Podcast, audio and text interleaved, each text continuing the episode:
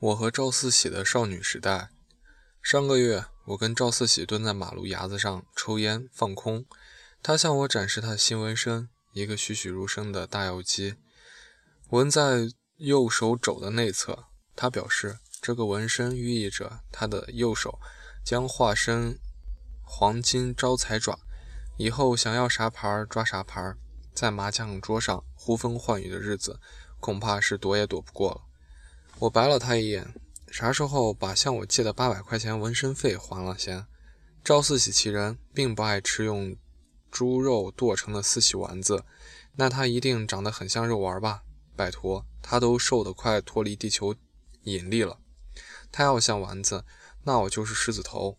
至于这个名字的由来，还要追溯到早些年的时候。赵四喜在麻将桌上频频失意，一气之下，他口出狂言。总有一天，我要胡出一把大四喜，于是就给自己揽了这么个听上去又昏又胖的艺名。二零一五年这年，赵四喜二十，我二十一，我们喜结室友，住到了一起。就这样，我们毫无防备地撞进了彼此的少女时代。二十几岁的时候，大家都有很多的想法，有人想周游世界，有人想当摇滚歌手，有人想谈，有人想谈一场轰轰烈烈的爱情。如果你也是这么想的，那么大概你新闻联播看多了。我跟赵四喜两个三俗少女，没思想，没情怀，灵魂也没香气。我们只想过天天脸上敷十张面膜，想喝多少养乐多就喝多少，卫生巾都挑最贵的买的奢靡生活。我想，这相同高度的思想觉悟，才是使我们香味臭，我们臭味相投，最终住到一块儿去的最终原因吧。然而，真实的生活却是，我们天天为了几千块钱的房租奔波忙成狗，根本没有时间做面膜，也没时间喝养乐多。年初的时候，我们搬进了现在这个家，除了地段不错之外，其他都很错。公寓很旧很破，楼上楼下住的都是上了年纪的大爷大妈，楼梯的声控灯老是失灵，整栋楼的电路都是旧的，夏天开空调时还连头发都不敢吹。刚搬进来的时候，还能时不时的看到蟑螂俏皮的身影，而我们为了而我们为了省几百块钱的清洁费，自己抡着袖子打扫了整整两天，肥皂、洗洁精、威猛先生轮番上阵。记得那天打扫完之后，我跟赵四喜坐在地上放空了三个小时，全程没说一句话。那时候我在一家广告公司实习。除了天天对着屏幕做一些琐碎的无用功之外，还要身兼快递签收员、外卖点单机等要职。每天早上为了能赶上最后一秒打卡而奔波在路上，狂命长奔。长期佩戴隐形，所以眼睛总是周期性的发炎。每个月底工资的时领工资的时候，总觉得自己在上演《法制在线》的某期节目，追问花季少女血泪打工背后。是有怎样的故事？当然，赵四喜也没好到哪里去。他比我小一级，除了每周要上三天课，应付数不清的工科制图作业之外，每周末还要出去给人拍照挣快外快。一有空就坐在电脑前用 PS 对他人的长相进行二次创作，经常为了逃课花尽毕生才华编理由。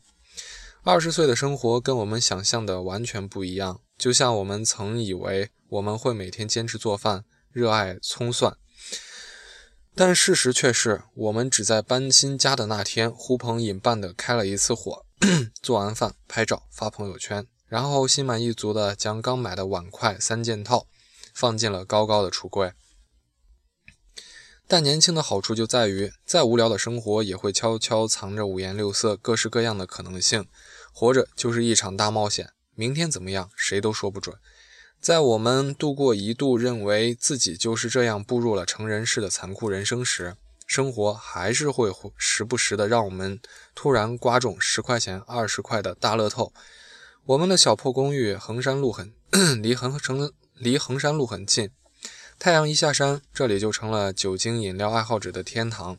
天热起来的时候，我和赵四喜每周都会从百忙之中抽出时间去那里狩猎。我们就像两个开荤的三代贫农，瞪大眼睛，好奇地看着这些从前从未接触过的声色场所。长大是一个解禁的过程，就像游戏里面的通关，你突然就能够解锁许多别的技能了，这种感觉是很奇妙的。解锁酒吧技能后，我跟赵四喜几乎是绕着五元路、永福路、复兴中路走了不下五百遍。为了省钱，我们大多时候是在便利店买了酒，然后坐在各个 bar 门口的马路牙子上喝，一边喝一边看路路看路人，猜他们在说些什么。有时候看到长得特别帅的，我们的内心还是无法克制的，类似“你好，我在做一个公益活动，只要亲够一百个人。”就能为非洲饥民捐出一亿元，现在还差最后一个，你一定愿意献出爱心，对不对？那么我就先替非洲小朋友谢谢你了。我见到你就有种特别想发红包的冲动，拜托加个微信，满足一下我的小小愿望，好不好？这种搭讪方式我们想了不下一百种，但一到真枪实弹上战场的时候，我们比谁都怂，所以没办法，我们只好继续抡着瓶子在路边喝大酒。但内心还是很炙热的，炙热着等待 一场爱情的来到。就算爱情这东西有时候比饿了么上面点的大娘水饺还难等。法租界先生出现的时候，我和赵四喜的生活刚有了一些转机。我们因为在网上发了几篇小文章，写了点三流段子，攒了那么几千个粉丝。当时自我感觉特别好，几千个粉丝那是什么概念呀？总觉得每个人给我一块钱，我都能买在上海买套房了呢。更何况，我坚信还有一百万我的爱慕者因为不好意思而悄悄关注着我。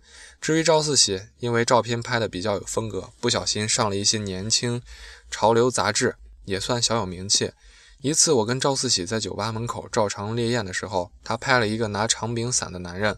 后来，那张照片被登在一本还蛮有名的杂志上，巧的是，刚好被那个男人看到了。我们就这么认识了。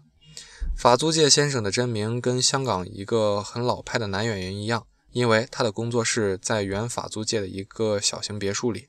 私下里，我们就一直叫他法租界先生。这是赵四喜二十年、二十岁这一年里唯一的一段桃花，但只是普普通通的每个年轻人都会有的桃桃花。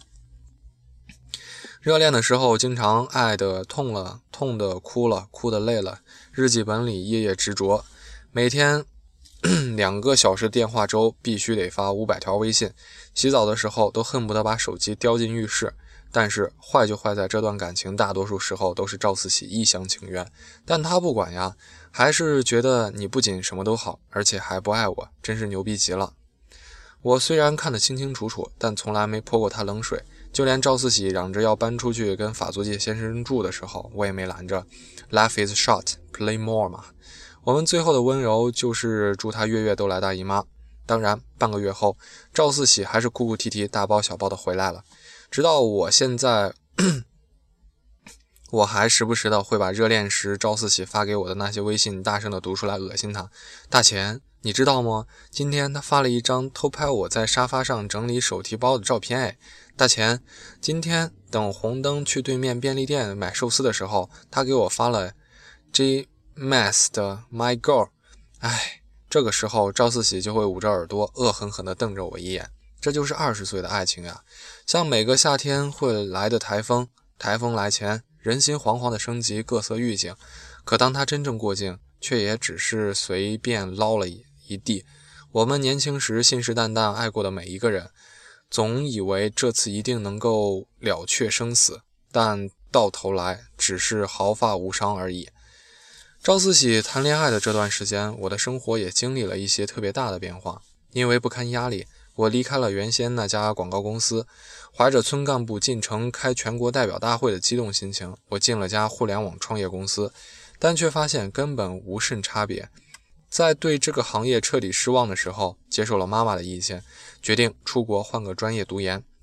有天晚上，我在通宵赶各种乱七八糟的申请材料的时候，突然想到了三个非常严肃的问题。我出国花的这几十万，以后能不能挣回来啊？新的学新学的专业真的适合我吗？以及万一被国外的王子看上，那我还要不要回来呢？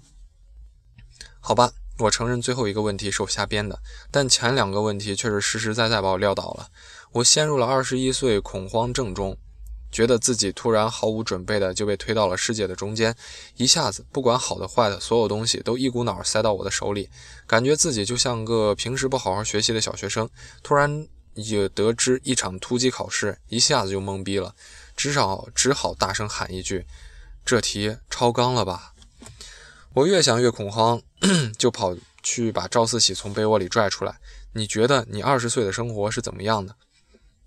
赵四喜把他的手臂在我眼前晃了晃，别跟我手臂上的这纹身一样吧，看上去生动艳丽、嚣张跋扈，却没人知道，为了躲过妈妈的视线，他必须小心翼翼地窝在隐秘的嘎吱窝的旁边。当然，他还暗含着一个更形象的隐喻：纵使纹了妖姬，你也永远变不成了妖姬。能不能好好说话？赵四喜沉默了一会儿，突然看着我，很认真地说：“大钱。”其实我跟法租界分手时，最让我印象深刻的瞬间，跟他并没有什么关系。那时我从他家搬出来，一个人坐地铁，拎着好几大包。地铁在每个站大概停三十三秒，我没提前准备。地铁都停了的时候，我才急急忙忙整理行李。屏蔽门开始嘟嘟叫的时候，我在抓大包小包，好不容易都拿上了，冲到门边的时候，门已经合拢了。喉咙里刚想要叫出那个啊的时候。也只变成了轻轻一声哀。当时我真的很绝望，但我一想到你在家里等我，我还是给自己打了打气，又重新折回坐地铁。我想，这可能就是我的二十岁吧，充斥着数不清慌乱和尴尬。但我心里明白，最终我还是能够达到自己想要去的地方。虽然赵四喜平时都老不正经的，但在这一瞬间，我承认我很爱他。好了，说到这里，你们大概也知道了，我们的少女时代并没有那么好。甚至有一点糟，但他跟你们每个人的少女时代都一样，时不时的有急需解决的考试，每周 都为夜生活的行头而发愁，没钱是常态，什么都想吃，又什么都不敢吃，笑起来像一辆柴油没加满的拖拉机，床上总会有不小心蹭到的月经，迷信虚头巴脑的星座运势，发很多朋友圈，然后不定时的又把他们都删光。流过一些普普通通谁都有的眼泪，遭遇过几场普普通通谁都会碰到的爱情。